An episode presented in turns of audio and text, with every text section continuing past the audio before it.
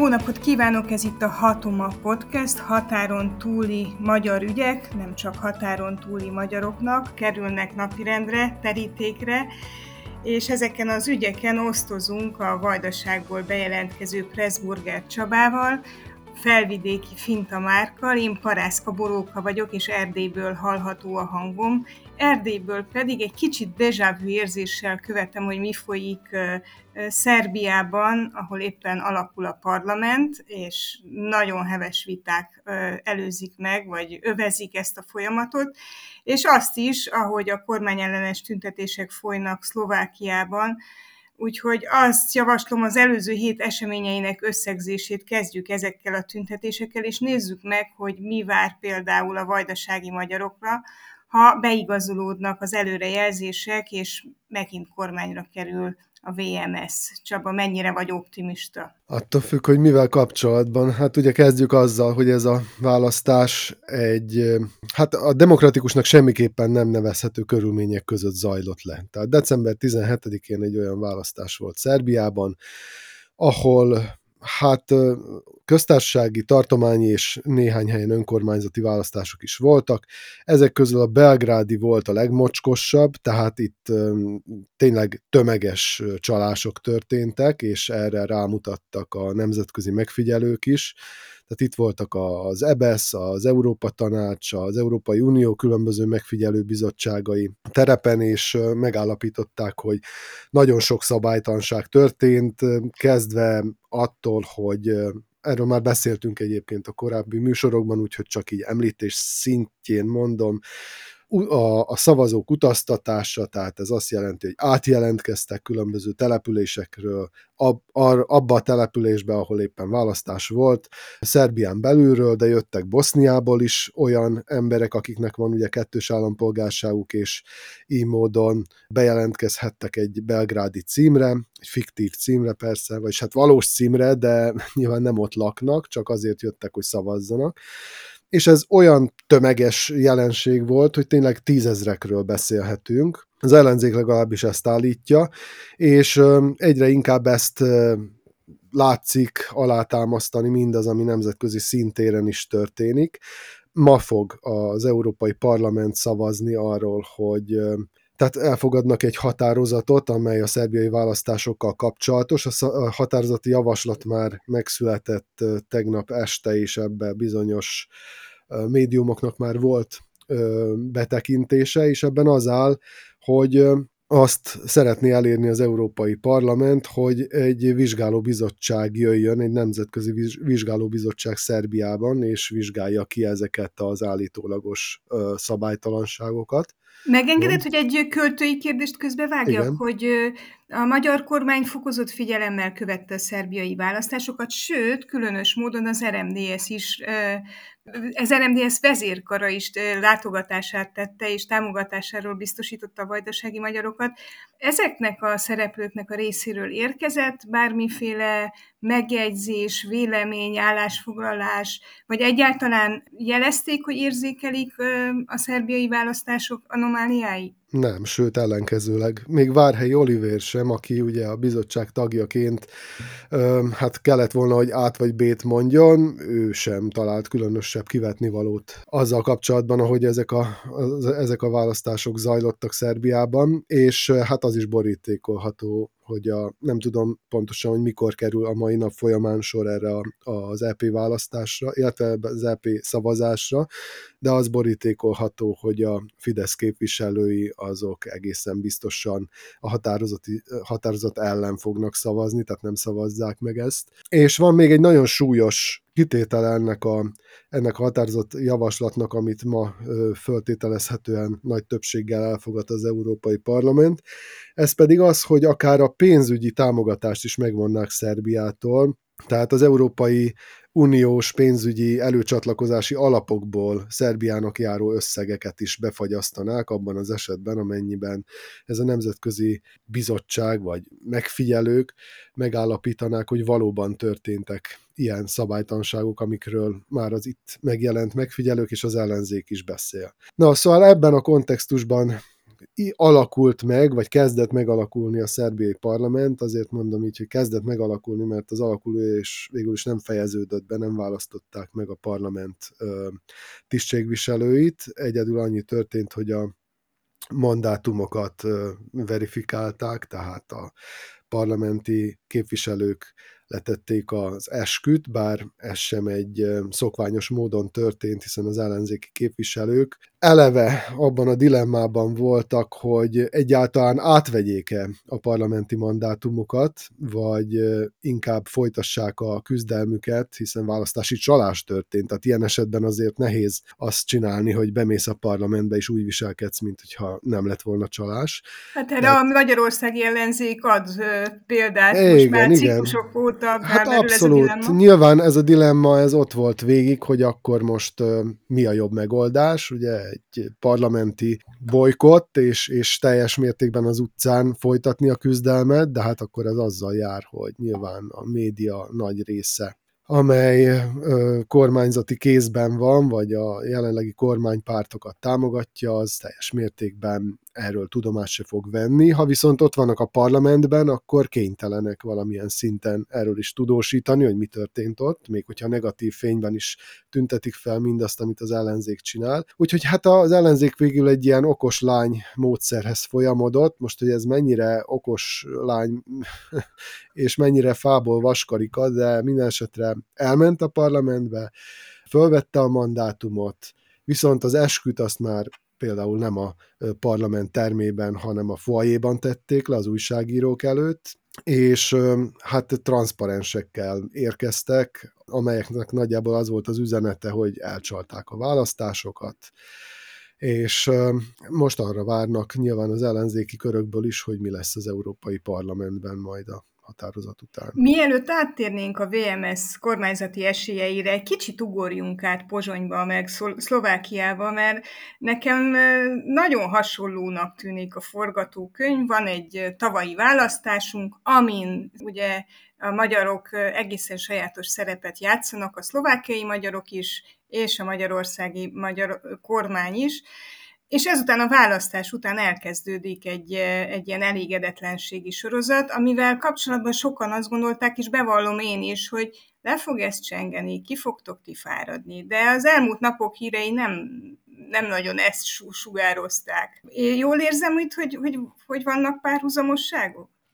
Hát egy nagyon fontos különbség az egészen biztosan van, az az, hogy a szlovákiai választáson nem volt választási csalás, és a választások eredményét senki nem kérdőjelezi meg, még az ellenzékből sem, tehát ez egy, ez egy tényleg nagyon fontos momentum ennek az egésznek. Azt viszont, hogy hogyan kezdett el élni a saját hatalmával a Fico kormány, ezt egyre többen kérdőjelezik meg, és emellett, tehát a, nem csak az ellenzékiek, hanem bizony nagyon sok olyan kormánypárti szavazó van, akik nem értenek egyet azzal, ahogy mondjuk a büntető törvénykönyvhöz hozzányúlt a Fica kormány. Ugye e körül a törvény körül forog, forognak most a tüntetések, amelyek szerdán már a parlament előtt zajlottak, tehát nem Pozsony belvárosában voltak, hanem már a parlament elé vitték konkrétan ezt a tüntetést és volt is rajta a számítások szerint olyan 18 ezer ember, ami kevesebb, mint akik az elmúlt hetekben kint voltak ezeken a tüntetéseken, de kicsit más azért ott a, kicsit mások a terepviszonyok is a Várdomban, tehát ott azért kevesebb ember fér el a parlament előtt.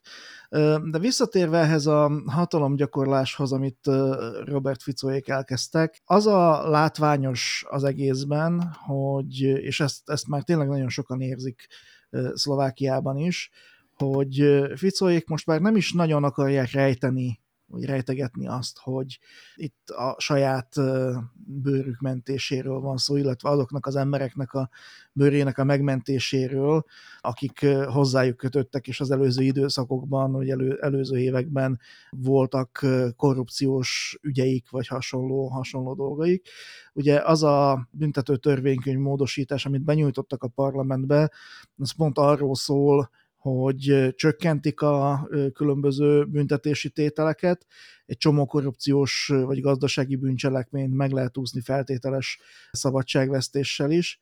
Ráadásul, és ami talán még fontosabb, az az, hogy az elévülési időket lecsökkentették gyakorlatilag három évre, ami azt jelenti, hogy egy csomó olyan ügy, ami tényleg ö, nagy halak ellen zajlott, ö, voltak vádemelések, meg ö, büntetőeljárások, nagyon sok dolog ugye már a, a bíróság elé is került, ezek közül egy csomó elévülhet, hogyha, tehát az eljárások, illetve az ügyek kapcsán nagyon sok elévülhet, hogyha ez a módosítás, amiről csütörtökön fognak szavazni a parlamentben, ez akár egy napig is életbe lép. Tehát itt most az van, hogy ugye elfogadják a, el, el fogják várhatóan fogadni a parlamentben a kormánytöbbség a büntető törvénykönyv módosítását, aztán e, ezt nagy valószínűséggel Zuzana Csaputová államfő meg fogja vétózni, újra kezdődik ugye a parlamentben a történet, meg fogják törni Zuzana Csaputová vétóját, és aztán vagy Csaputová, vagy az ellenzék, illetve közben az alkotmánybíróságra fogja beadni magát a módosítást, és hát itt ugye az a fontos, hogy az alkotmánybíróság mikor fogadja be ezt a beadványt, mert hogyha későn fogadja be, akkor életbe lép, illetve hatályba lép a törvény, ahogy megjelenik a törvénytárban, és onnantól már nagyon sok embernek büntetlenséget biztosít. Abban az esetben, hogyha az alkotmánybíróság még a hatályba lépés előtt befogadja a dolgot, és kiad egy ilyen előzetes intézkedést, akkor a törvény nem fog hatályba lépni, és akkor folytatódik ez a szága. Na most ez, ezt az egészet azért mondtam el, mert ez nagyon fontos ahhoz, hogy megértsük, hogy miért nem csökken a, az ellenállás ez ellen a dolog ellen. Ficóik tényleg arra számítottak, hogy le fog csengeni majd a, a tüntetéseknek a, hulláma, hogy az emberek nem fognak ez ellen kifejezetten tiltakozni, ugye volt, ugye decemberben kezdődtek a tiltakozások, közben volt karácsony, meg új év, és most már február van, és még mindig kijárnak, és ráadásul egyre többen járnak ki a terekre tiltakozni, és nem, nem sikerült elültetni és kivárni a vihar végét. De még mindig benne van a pakliban, hogyha most jól mennek a kártyák a Smernek, meg a kormánykoalíciónak, akkor igazából ők keresztül vihetik magát ezt a, a, a törvényt, és akkor ők elérnek egy bizonyos győzelmet, taktikai győzelmet, viszont politikailag ez egy stratégiai vereséggel ír fel, mert a történet, az az egész történet, az rájuk ég, és igazából már a, a, akár a kormánypárti szavazók részének is világossá válhat, hogy itt tulajdonképpen nem a szlovákiai, szlovákia népének a java volt a törvényhozóknak a szeme előtt, hanem a saját boldogulásuk, illetve menekülésük. A felmérések szerint nagyon sok olyan kormánypárti szavazó van, akinek egyáltalán nem tetszik az, hogy csökkentik a büntetési tételeket, meg leviszik ugye az elévülési időt és hasonló dolgok. Ráadásul az ellenzéknek sikerült megütni egy olyan hangot az emberekkel kapcsolatban, az emberekkel való kommunikációban, amelyel egy, egyszerűen el tudják magyarázni azt, hogy miről is szól ez a büntető törvénykönyv módosítás és ezt tényleg egyre többen érik meg, tehát tematizálni tudják a közéletet, és ez az, amire a Fica kormány nem számított. Ők azt hitték, hogy a kommunikációs dömpingükkel, amivel az előző években tényleg nagyon jó, nagyon nagy sikereket értek el, és ők tudták folyamatosan fenntartani a saját témáikat, illetve pörgetni a témáikat a, a térben, a, a közösségi térben, hát ezzel most le vannak maradva. Tehát itt most az ellenzék átvette a közélet tematizálásának a, a ritmusát, illetve övék a, a lendület és a momentum, és hát nagyon kíváncsi vagyok, hogy ez meddig tart ki, mert hát ugye még nagyon sokáig tart a választási időszak, tehát még nagyon sok minden történhet, de ezt az első kommunikációs csatát, ezt nagy valószínűséggel megnyerte most az ellenzék, és hát ők erre építeni fognak, mert valahogy, valahogy jobban érzik ezt a közösségi kommunikációt az utóbbi időben, mint ezt már Én 2016-17-ből ismerem ezt az eufóriát Romániából, ahol hasonló folyamaton ment végig a román társadalom, és itt láttunk egyfajta végkimenetelt. Csigáznám a hallgatókat, hogy itt hogy sült el ez a meccs. Az igazságügyi reform kontrollja és a demokratikus ellenőrzés megtartásáért folytatott meccs, de azért most menjünk vissza Vajdaságba, mert ott is szüszpanszban van a dolog. Ott tartottunk, hogy ott viszont választási csalások gyanúja felmerült, kivizsgálásokra lenne szükség, és hát egyáltalán nem úgy alakul ez a parlament, mint hogyha teljesen fel és tiszta választások után lenne Szerbia. Ennek ellenére nagyon úgy tűnik, hogy a Vajdasági Magyar Szövetség ennek az új szerb kormánynak a tagja lesz. Mi, mi lesz most? Mit jelent ez? Csaba? Gyakorlatilag 2016 óta már tagja a VMS minden Vucic által patronált kormánynak Szerbiában, tehát föl sem merült az a kérdés, hogy esetleg az új kormánynak, amelynek a vezető ereje a szerb párt lesz, ne lenne tagja a VMS, sőt, már a választás éjszakáján gyakorlatilag az összes korábbi választáskor is már elhangzott az, hogy a VMS az a biztos partner, aztán még számításba jöhetnek mások is. Ugye most a legvalószínűbb egy, egy ilyen status quo, tehát a szerb párt vezetésével fölálló kormány, amelyben ott vannak a VMS képviselői egészen biztosan, és ott vannak a szocialista pártnak, mint az utóbbi, hát több mint tíz év állandó koalíciós partnere a szerb pártnak, tehát ők is, ők is részt vettek minden egyes ciklusban, a kormányzásban. Úgyhogy ilyen tekintetben változás nem várható. A kérdés inkább az a kapcsolatban merül föl, hogy hogyan reagál ez az újonnan fölálló kormány, persze még hol vagyunk a kormányalakítástól, hát Szerbiában az utolsó pillanatig el szokták ezt húzni, tehát minden törvényes határidőt kitöltenek, és csak akkor alakul meg a kormány. Noha ugye a szerb hadópárt abszolút többséget szerzett, tehát még aznap megalakulhatott volna, zárójel bezárva. Úgyhogy a VMS biztos, hogy ott lesz a kormányban, és hogy ez miért fontos? Hát azt gondolom, hogy hogyha a VMS szempontjából nézzük, és az ő érveiket tekintjük, akkor ők azt szokták mondani, hogy ott kell lenni a döntés hozatal asztalánál, mert ott dőlnek el a dolgok. Az utóbbi időszakban ők, illetve hát egyáltalán a VMS eddig még egyáltalán nem követelt magának miniszteri pozíciót. Meggyőződésem, hogyha akarnának, akkor kaphatnának egyet biztosan, de úgy tűnik, hogy kényelmesebb számukra az, hogy inkább több minisztériumban legyenek jelen az embereik államtitkári szinten, és hát ilyen módon próbálják befolyásolni a számukra fontos ügyeket. És hát mik ezek az ügyek?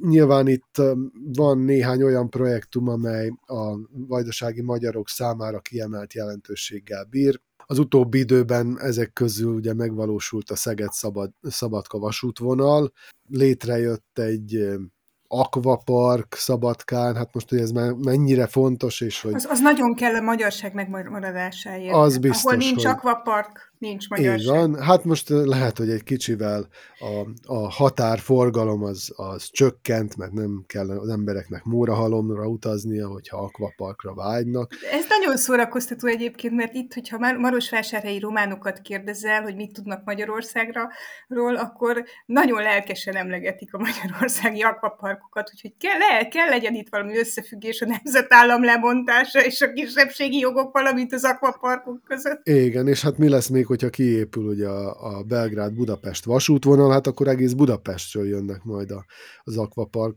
Lubickolunk a nemzetállam lebontásában. Úgyhogy hát ami, ami tényleg évek óta, sőt most már több mint egy évtizede húzódik, bőven több mint egy évtizede, lehet, hogy azt is mondhatnám, hogy kettő, ha jobban utána számolnék, az pedig a Szabadkai Népszínháznak az ügye, ami még mindig nem épült föl, és még mindig nincs készen. Tehát Mert az nem akvapark. Hát meg az egyre több pénzt nyelt, ahogy így az idő haladt előre, és ahogy ezek a nagy projektek szoktak. Úgyhogy várhatólag, persze minden évben elhangzik szinte, hogy jövőre biztosan megnyit a Népszínház, de most is elhangzott, hogy most már tényleg az utolsó simítások vannak soron, és még némi pénzt bele kell nyomni, és akkor egy akvaparkkal kiegészült népszínházzal fog büszkélkedni Szabadka városa. Úgyhogy hát ezek azok a fő projektek, azt gondolom, amelyek a VMS-nek fontosak, és amelyeket Tudod, majd a... próbál a, a, a kormányzati, kormányzati szereplőként minél jobban protezsálni. Elolvastam Pásztor Istvánnak a nyilatkozatát, hogy mik a VMS tervei és vállalásai, és azzal kezdte, hogy a migráns kérdést napirenden kell Pásztor tartani. Bálint. Pásztor Bálint. Igen.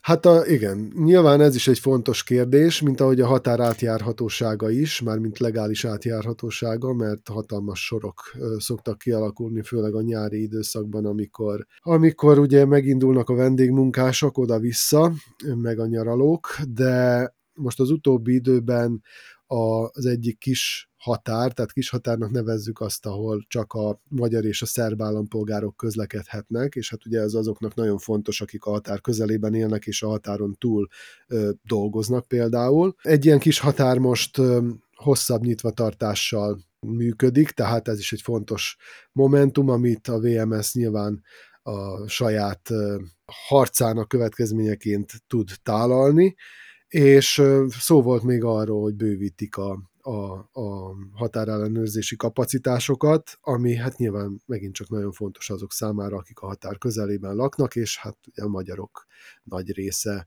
a több magyarság az, az ott van a magyar határ közelében. Na hát ezek a projektek, hogy ettől a ö, drámai ilyen csökkenő vajdasági magyar közösség létszáma nő-e, ö, esélyei nőnek-e, hát erről még lehet nem vitatkozni, meg biztos még fogunk beszélgetni. Egy dilemma merül fel, Romániában mindig ezzel a kormányra kerüléssel, kormányra nem kerüléssel, hogy a korumpálódott kormány védkeit, vagy a mondjuk választási botrányba keveredett kormány, erre már azért elég rég nem volt példa, védkeit mennyire veszi magára a magyar érdekvédelem, hogyha társul? Ez, ez a dilemma, ez így most e, ezeknek a cirkuszoknak a fényébe felmerül? Érdekes, ez, érdekes azért, mert például Szabadkán, ahol, ahol már nagyon régóta koalícióban van a, a VMS és a Szerb Haldó párt, és ez alatt az idő alatt a szerb párt a város tényleg egy ilyen, egy, egy balkáni várossá degradálta, miközben tényleg egy, egy közép-európai város volt korábban. És a VMS azzal kampányolt, hogy ez nem most volt, hanem az előző önkormányzati választásokkor, a mostani szabadkai önkormányzati választás idén tavasszal lesz. De a VMS azzal kampányolt, hogy szerezzük vissza Szabadka európai jellegét, állítsuk ezt vissza. Tehát, mint hogyha nem lettek volna tagjai annak a, annak a vezetésnek, amely Szabadkát olyanná tette, amilyenné mint hogyha ettől így elhatárolódnának, vagy így nem vennének erről tudomást. Tehát a kérdésedre a válasz ez, hogy ezeket a bűnöket megpróbálják maguktól így eltávolítani, vagy úgy tenni, mintha ők erről egyáltalán nem tehettek volna, miközben hát nagyon is volt kanaluk a dologban. Kérdés az, hogy milyen dílek miatt mentek bele különböző olyasmikbe, amik miatt Szabadka már nem az az élhető város, ami volt korábban. Érdekes dilemma látszik Szlovákiából is, mert ott ugye nem fenyegeti a szlovákiai magyar érdekképviseletet, hogy különösebben erős kormányzati pozícióhoz jutna. Egyre inkább marginalizálódnak ezek a szervezetek, és ennek ebben sajátos szerepe van a magyar-magyar kapcsolatoknak is, ahogy én innen érzékelem de mindeközben azért a szlovákiai magyar közösségnek fontos szerepe juthat például a köztársasági elnöki választáson. Tehát egy cselekvőképes érdekképviselet nélküli, ám de nagyon is cselekedni és szavazni tudó közösség szegeződnek a tekintetek nálatok. Mi, mi, mi válható, és miért ilyen fontos? Az, hogy hogyan döntenek a szlovákiai magyarok, illetve mennyire lehet most kiszámítani, mert mióta a Ficó kormány hatalomra került, és a Ficó színeváltozása megtörtént, azóta én már nem nagyon tudom, hogy ott mi van a fejekbe.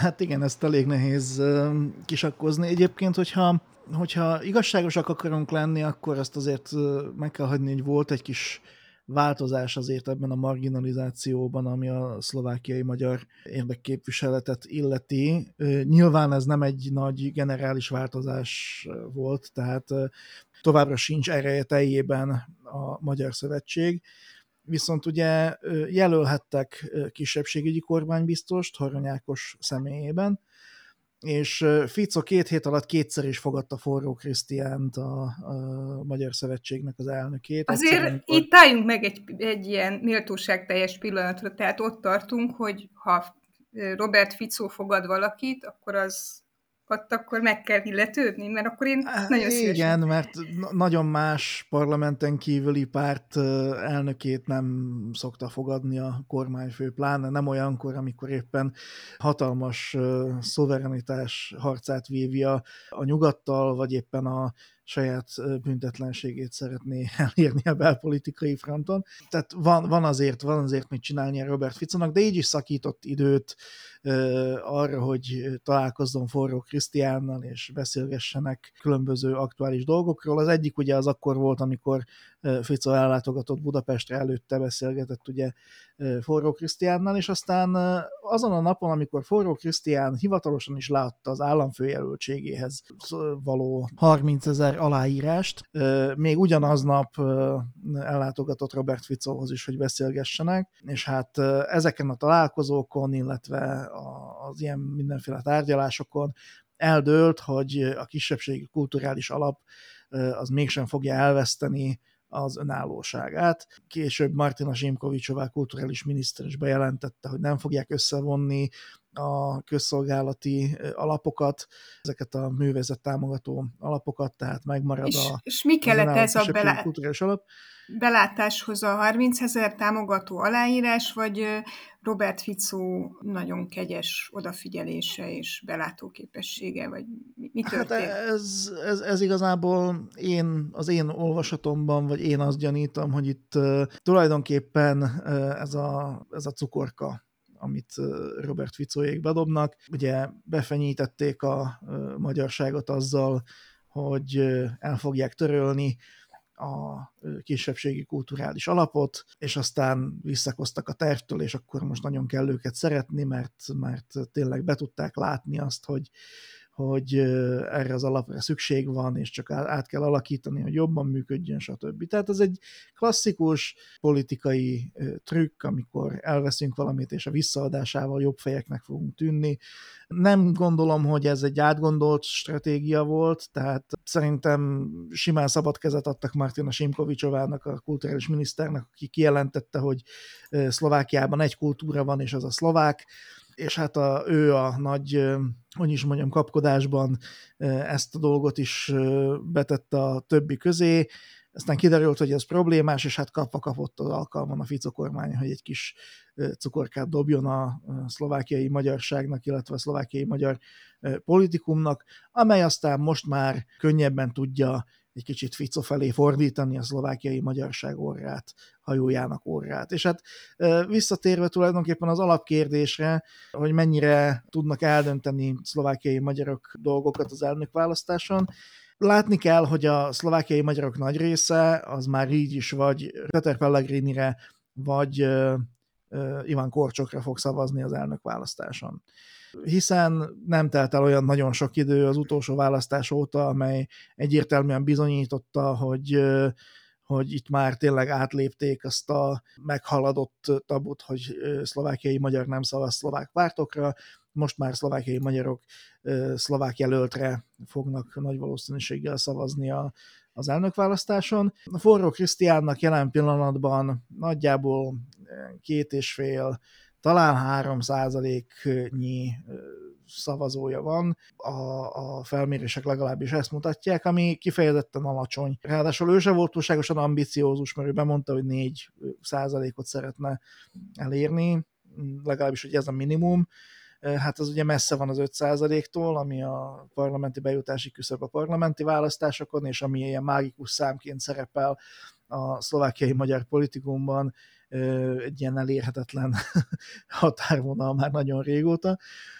hát ez nagyon kevéssé ambiciózus, de Forró Krisztián most azzal járja az országot ugye az elnök, elnöki kampányában, hogy arról beszél, hogy azért fontos rászavazni, mert ő tudja, hogy nem lesz államfő, de csak szavazzon szépen mindenki rá, aki szlovákiai magyar, mert hogy a, ez, ez is egyébként a szlogenje, hogy a magyarok a sajátjukra szavaznak, vagy valami ilyesmi a szlogen, és hogy, hogyha majd sikerül megfelelő erőt összegyűjteni, akkor ő majd oda fog állni a második körbe kerülő jelöltek elé, és azt fogja mondani, hogy mi már pedig ezt és ezt és ezt szeretnénk, és hogyha támogatod a mi követeléseinket, akkor téged fogunk javasolni az államfői posztra. Na most és ez soha olyan, nem működött, soha nem működött a történelemben.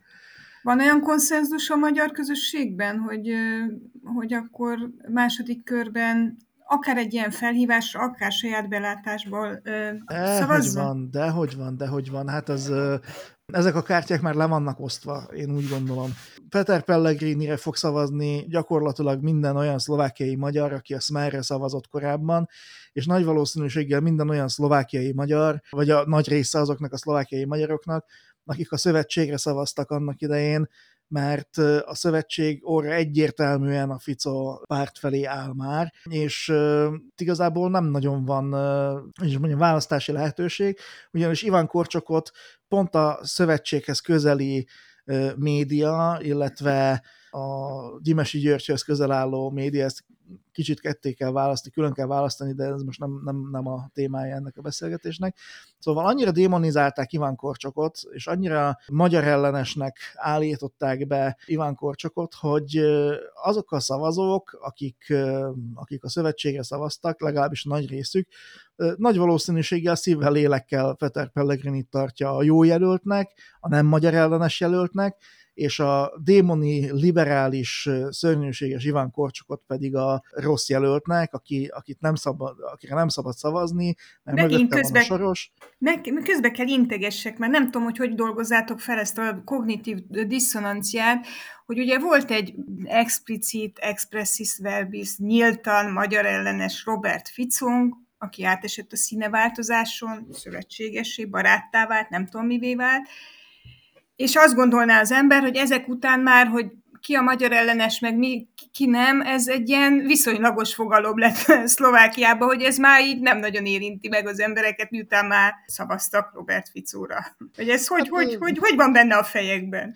Ugye volt egy másik tabu törés annak idején 2016-ban, amikor a híd kormányra ment a Robert Fico pártjával. Ő ebbe bele is bukott, és annak idején ez egy politikai, hogy is mondjam, egy politikai párjává tette ez a dolog Bugár Bélát, de ehhez képest ugye évekkel később nagyjából 8 évvel később. Most ott tartunk, hogy azok, akik nagyon-nagyon keményen bírálták a hidat ezért a szövetségért, azok most pont ugyanezt a szövetséget próbálják meg valahogy, valahogy létrehozni, és hát az egésznek a lényege az, hogy egyrészt ugye Robert Fico állítólag megváltozott, a másik oldalon pedig ott van az, hogy ez a pragmatikus döntés, ez a, ez a, ez a megfelelő, az érdekeinket szem előtt tartó döntés, és hogy, hogy ehhez kell magunkat tartanunk, mindenkivel tárgyalnunk kell, mert hogyha nem tárgyalunk, akkor lemaradunk, stb. Politikailag ez tökéletesen megmagyarázható,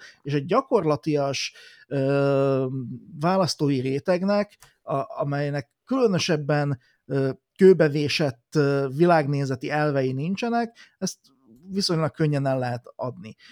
Ez nem jelenti az összes szlovákiai magyart, hiszen nagyon sok szlovákiai magyar fog, fog Iván Korcsokra szavazni, és viszonylag sok szlovákiai magyar egyébként ha nem is rengeteg, de azért néhányan vannak, akik kiárnak most a tüntetésekre is, és nyíltan állást foglalnak a Fico kormányjal szemben. De ettől függetlenül ezek, olyan dolgok, hogy, hogy igazából felül lehet őket írni. Az elmúlt években a szlovákiai magyarság jó részének az emlékezete az hihetetlenül lerövidült. És a kognitív diszonanciával legkönnyebben úgy lehet harcolni, hogy, hogy lerövidíti az ember az emlékezetét, és csak a pillanatnyi döntést ö, tartja szem előtt, és ezzel tulajdonképpen felülír ö, bizonyos korábbi kódokat. pláne, hogy ezt a korábbi kódot valamilyen módon mm, át is próbálták írni az elmúlt időszakban, nem kevés, nem kevéssé a magyarországi kondicionálás hatására, tehát ez egy, ez egy szintén nagyon fontos része ennek az egésznek. Tehát együtt mozog tulajdonképpen a többségi nemzetrészsel, a magyarországi magyar közvéleményen, a szlovákiai magyar közvélemény egy része is, és ezáltal ez, ez feloldja ezeket a kognitív diszonanciákat, illetve nem támad olyan erősen, hogy aztán felülírja ezt a kódot. Úgyhogy működik ez az egész, és hát Bocsáss jelen pillanatban ott tartunk, hogy úgy bólogat Csaba vajdaságban, hogy veri le a mikrofont. Engedjük meg, hogy egyetértsen vele.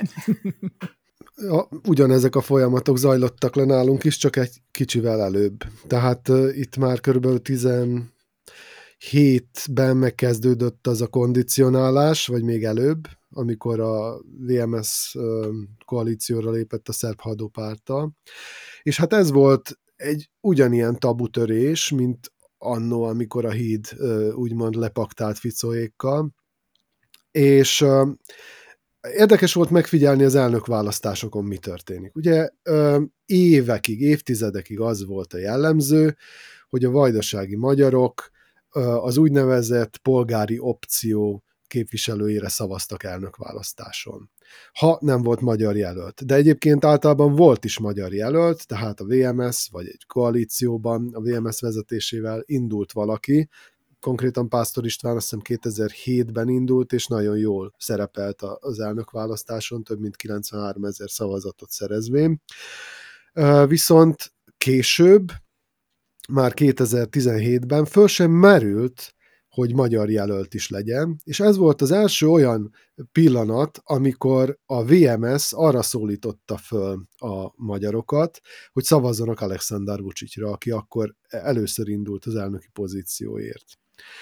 És ugye nem tudunk pont, nincs nemzetisége a szavazatnak, hiszen titkos szavazásról beszélünk, de hát az alapján, hogy egy Zentán, vagy egy magyar kanizsán, ahol, ahol nagyon jelentős mértékben magyar többség van, hogyan alakulnak a, a különböző elnökek, elnök jelölteknek a támogatottságai, az látszott, hogy Sasa Jankovics, aki akkor az Egyesült ilyen-olyan, amolyan egyesüléssel létrejött ellenzéknek a jelöltje volt, ő szerzett jóval több szavazatot, mint Alexander Vucic. Öt évvel később, ugye itt öt éves az elnöki mandátum, tehát két évvel ezelőtt nem ez történt, hanem az történt, hogy nem az, az úgynevezett demokratikus ellenzéknek a jelöltje szerzett több szavazatot ezekben a magyar önkormányzatokban, hanem Vucic. Tehát ez megfordult, Beszélhetünk itt kognitív diszonanciáról, de azt gondolom, hogy a legfontosabb itt mégiscsak ez a, ez a média kondicionálás, ami Magyarországról jön, és, és hát nagyon erőteljes volt itt ugye a szerb-magyar viszony, amely a tökére lett fejlesztve, meg a nagy nemzeti megbékélés, és mindez ugye a szerb pártnak köszönhető, ezt hallhatták a, az itteni magyar médiafogyasztók, akik a magyarországi kormányzati médiumokat, illetve a kormány propagandát hallgatják, és ezt, ennek tudható be elsősorban az, hogy Alexander Vucic a magyarok körében is. Sőt, ha jól emlékszem, Magyar Kanizsán olyan jó eredményt ért el, tehát ez egy olyan önkormányzat, ahol 90%-os a magyaroknak a, a részaránya, olyan jó eredményt ért el, mint sok más közép-szerbiai településen sem. Szóval ez egy nagyon sikeres projekt volt a magyar kormányzat részéről, a médián keresztül, teljesen megfordította már a, már a vajdasági magyaroknak a pártpreferenciáit. És erre csatlakoznék még egy aprósággal.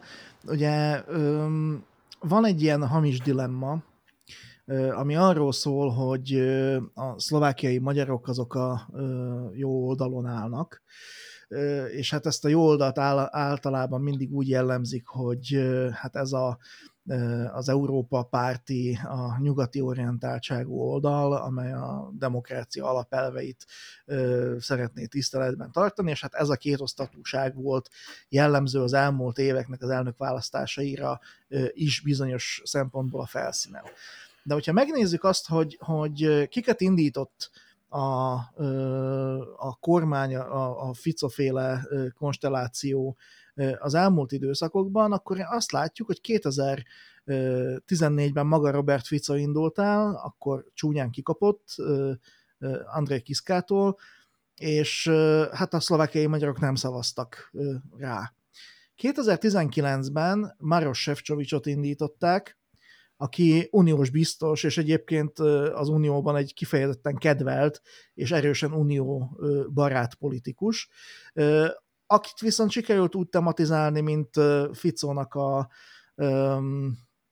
hogy is mondjam, szársegédjét a, a, az ellenzéknek, az akkori ellenzéknek, úgyhogy Sefcsovics bizonyos szempontból talán ebbe is bukott bele, és hát nagyon erős volt ugye Zuzana Csaputová sztoria, akire ezt fel lehetett húzni. És most Peter Pellegrinit indítják, hogy indul el, de a, a Ficóék támogatásával, viszont Peter Pellegrini egy szintén egy nyugatbarát politikusnak mondható. Tehát amikor miniszterelnök volt, akkor erősen nyugatbarát volt, ő soha nem mászott bele olyan mélyen azokba a, a, a nyúlüregekbe, amiben Robert Fico például belemászott folyamatosan a kampányai során, és hát ő is egy, ő is egy nyugatpárti politikusként van számon tartva, de ismét ráég Robert Fico, aki tulajdonképpen az ő létrehozója, az ő mentora és szellemi atya, akitől bár megpróbált leválni,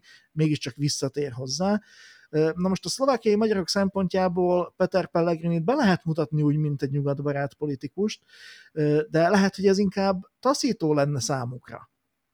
Tehát én meg vagyok róla győződve, bár erről felmérés szem, nincs, Szembe hogyha... megy a, a, a magyar brüsszelezős propagandával? Így van, így van. Én meg vagyok róla győződve, hogyha Robert Fico indulna, akkor még nagyobb támogatottsága lenne a szlovákiai magyarok körében, mint uh, Peter Pellegrininek, mert, van, mert, mert nagyon mozgósító ereje van, mint Peter Pellegrininek. Tehát a szlovákiai magyarok nem tekintenek Peter Pellegrinire nagy valószínűséggel valamiféle kompromisszumos jelöltre, aki az egyik oldalt is képviseli, meg azért a nyugatbarátságtól sem fordul el, hanem, hanem Peter Pellegrini, ez Peter Pellegrini, de hogyha Robert Fico indulna, akkor lehet, hogy még nagyobb, még nagyobb támogatottsága lenne. Nekem ez a, ez a felvet, feltételezésem, illetve úgy gondolom, hogy ez nagy valószínűséggel így lenne. Sajnos nem indul Robert Fico, úgyhogy sajnos, nem sajnos. Nem, nem ő már beért, majd... nem indult, mert már beért. igen, igen, tehát ezt nem fogja nekem valószínűleg senki számokkal alátámasztani, de én úgy látom, hogy a trendek nagyon erősen erre mutatnak, és gyakorlatilag ugyanaz zajló, zajlik le, ezzel megerősítve Csaba szavait is, mint ami a Vajdas Egben lezajlott Vucsitja a kapcsolatban. Tehát itt tartunk. Nem akarok itt most a Bezegerdély dologgal jönni, de kénytelen vagyok, mert kimaxoltuk a kognitív diszonanciát, amennyiben Romániában nincs a magyar kormánynak olyan szövetségese, mint Szerbiában vagy Szlovákiában, sőt ellenkezőleg, illetve az egyetlen olyan politikai szereplő, amelyik teljes melszélességgel osztja Orbán Viktor és kormányának Európa ellenes, Brüsszel ellenes politikai programját, retorikáját, az a magyar ellenes áur, amely mellett nyilván a magyar kormány sem fog kampányolni, nem fog felszólítani, mindeközben azért azok az üzenetek, amelyek átjönnek a kontrollált médiákon keresztül, azok mégiscsak e felé mozdítják el a kevésbé reflektív választókat, vagy a kevésbé résen lévő választókat, úgyhogy itt most mindenki visszafogott lélegzettel figyeli, hogy egyébként a magyar nyelven is kampányoló magyar ellenes aur fog elvinni magyar szavazatokat. Tehát ezt azt hiszem nem nagyon lehet überelni. Itt mondtátok, hogy meghatározó volt az a hatás, ami Magyarországról jött. Szeretném, hogyha az adás végén beszélnénk egy nagyon furcsa mellékszálról, vagy, vagy kis epizódról, ami a kulturális élet szempontjából fontos, de hát mivel a kultúra nem annyira fontos az egész társadalom számára kevésbé látható, végre kiderült, hogy a Petőfi Kulturális Ügynökség folyóirat támogatása, ugye ezen keresztül érkeznek jelentős magyar költségvetési pénzek folyóiratokhoz, kikhez kerültek, kikhez nem, nehezen lehetett kiverni ezt az információt, nem tették közé, ám de a magyarországi kritikai portál a Revizor Online többszöri kérés után elérte, hogy közé tegyék, és kiderült, hogy a jelentős részben kisebbségi erdélyi magyar kuratórium jelentős részben kisebbségi folyóiratok számára ítélt meg pénzeket különböző mértékben. Kimaradtak viszont nagyon fontos magyarországi kulturális lapok, folyóiratok, portálok. Nagyon furcsa helyzet jött létre, nem tudom, ti követtétek-e ezt az ügyet, néztétek-e meg, hogy milyen vajdasági, szlovákiai szerkesztőségek kaptak támogatást, és egyáltalán mit szóltok ehhez a, az aránytalansághoz? Én követtem, és, és tudom nagyjából az eredményeket, azt viszont nem tudom, és hát ezt, ezt, nem, ezt nem is tartalmazzák a közzétett táblázatok, hogy kik nem kaptak pályázati pénzeket, tehát kik azok a pályázók, akiknek a pályázata sikertelen volt, tehát akiknek nem ítéltek. Tudjuk a revizort, tudjuk a színház folyóiratot, de nagyjából a itt nem is arra. Online, ami egy gyerek folyóirat. Értem, de nincs egy, egy publikus Jaj, lista igen, igen. azzal kapcsolatban, hogy akkor lássuk pontosan, hogy kik nem kaptak, és vajon azért nem kaptak, mert nem is pályáztak, mert lehet, hogy ilyen is van, vagy azért, mert egyszerűen mm, hát így ítélte meg, ugye diszkréciós joga a bizottságnak, hogy így ítélje meg, ha jól tudom, még indoklás se kell, hogy, hogy közzé tegyenek, úgyhogy ez történt. De hát ugye nem ez az egyetlen pályázat, ahol pénzeket kapnak a, a különböző folyóiratok, köztük a határon túli folyóiratok is, hanem a Nemzeti Kulturális Alapnak a, a különböző kuratóriumai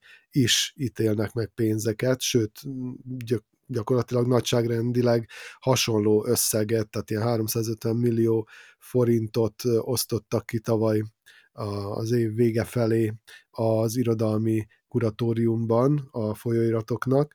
Tehát nagyjából elmondható az, hogy, hogy az NK-ra és a, és a, és a Petőfire támaszkodnak ezek a folyóiratok, és alapvetően, és ez már így van évtizedek óta, magyarországi pénzekből tartják fönn magukat. Tehát, hogyha ez a, legalábbis Vajdaságban abszolút így van. Tehát, ha nem lennének ezek a magyarországi lélegeztetőgépek, akkor ezek már rég nem léteznének. Most néztem ugye a, a pályázaton a Bácsország, illetve a híd folyóirat kapott Vajdaságból támogatást ebben az utolsó körben. Például az Etna folyóirat nem kapott, nem tudom, hogy egyáltalán pályáztak-e. Azt láttam, Fórum hogy könyvkiadó a, is kapott. A, a Fórum könyvkiadó adja ki a hidat, tehát a híd, híd folyóirat kiadására kapta a Fórum, de hogy például ö, olyan folyóiratok, amelyek az NK-nál kaptak, azok most miért nem kaptak, vajon nem pályáztak, vagy egyszerűen nem ítélte meg úgy a bizottság, hogy kapjanak pénzt, ez, ez, ez továbbra is rejtély. Mint ahogy ugye rejtély volt az is, ez a tavalyi NK-s pályázatnál, hogy miért csak az irodalmi jelen kapott Erdélyből pénzt, méghozzá hatalmas, tehát valami bődületesen nagy összeget, ilyen 60 milliós összeget, aztán ugye kiderült az is, hogy 62 millió, itt van előttem a szám, aztán kiderült az is, hogy hát itt vannak bizonyos összefügg, összefűződések az irodalmi jelennek a, az érdekeltségi köré, köre, illetve tehát a, a, a,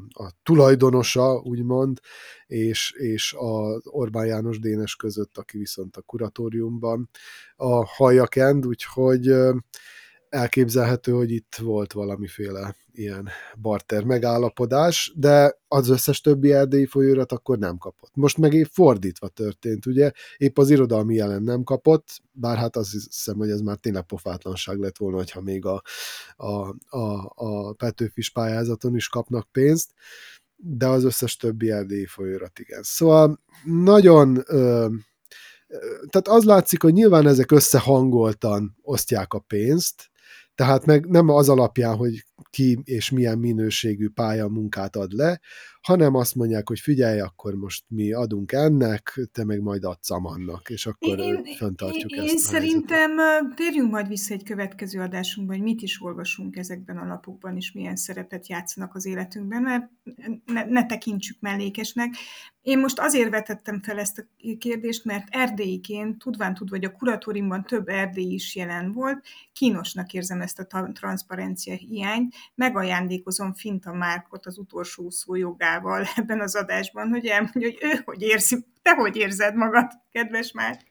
Én nagyon-nagyon keveset tudok ehhez az egészhez mondani, mert ahogy böngésztem ezt a listát, hát én a Szlovákiai Magyar Írók Társaságát, a az Opus irodalmi folyóirat kiadóját láttam ott, meg a Remény Kft-t, amely a Csallók köz kulturális heti lapot adja ki. Na most a, azt tudjuk, hogy a Szlovákiai Magyar Írók Társasága az már nagyon-nagyon régóta ö, elsősorban a NER felé van becsatornázva, és ö, azoknak az embereknek a többsége, akik ezzel a politikai kurzussal nem értenek egyet, azok már ö, kiléptek belőle, ö, és a Remény Kft. az pedig egy, egy katolikus kötődésű kiadó, amely az azonos nevű katolikus lapot is kiadja, vagy kiadta, ha jó, jók az információim, meg az emlékeim, és hát a Csallók köz az egy nagyon régen működő, de nagyon mostoha körülmények között működő és nagyon kis elérésű közéleti kulturális heti lap, amely többször cserélt gazdát az elmúlt években, és senki nem tudta úgy igazán felfuttatni. Egyfajta intézményt jelent ugye a csalóközi idősebb olvasók számára, de már réges-régen nem az, ami volt, és hát az a 3 és 5 millió forint, amit ezek, ezek a kiadók kaptak, ezek nem olyan nagy pénzek, hogy ezekből világot lehetne megváltani, én úgy gondolom, hogy ez, ez csak egy ilyen kis ö, alamizsna, de hát ha segít nekik, akkor, akkor oké, okay. a lényeg az, hogy nem nincs ebben ö, semmilyen olyan koncepció ebben a, ebben a támogatásban sem, ami, ami valamiféle módon meg tudná ezt, tehát valamiféle koherens magyarázatot tudna adni, valamiféle támogatáspolitikai, nem tudom, struktúrát mutatna. Nem is nagyon tudom hova tenni, éppen ezért így, így úgy néztem ezt a listát, hogy akkor most mi van, meg miért, mert nem igazán tényleg nem tudom hova tenni. Kis pénz, de legalább transzparencia hiányjal elosztva. Itt áll most a magyar kultúra támogatás, ezzel a végszóval zárjuk a Hatum a mai adását, amely adás elérhető a podcast csatornákon, és elérhetők vagyunk Facebookon is, és azt ígérhetjük hallgatóinknak, hogy innen folytatjuk jövő héten is. Közös kínos és kevésbé ügyeink piszkálását. A mai eh, piszkálódásban részt vett Pressburger Csaba Vajdaságból, Finta Márk felvidékről, és az akvaparkok csodálatos nemzetmentő tulajdonságain én, Parászka Boróka csodálkoztam el, Erdélyben lepett meg ez a tény. Köszönöm figyelmüket, viszont hallásra jövő héten!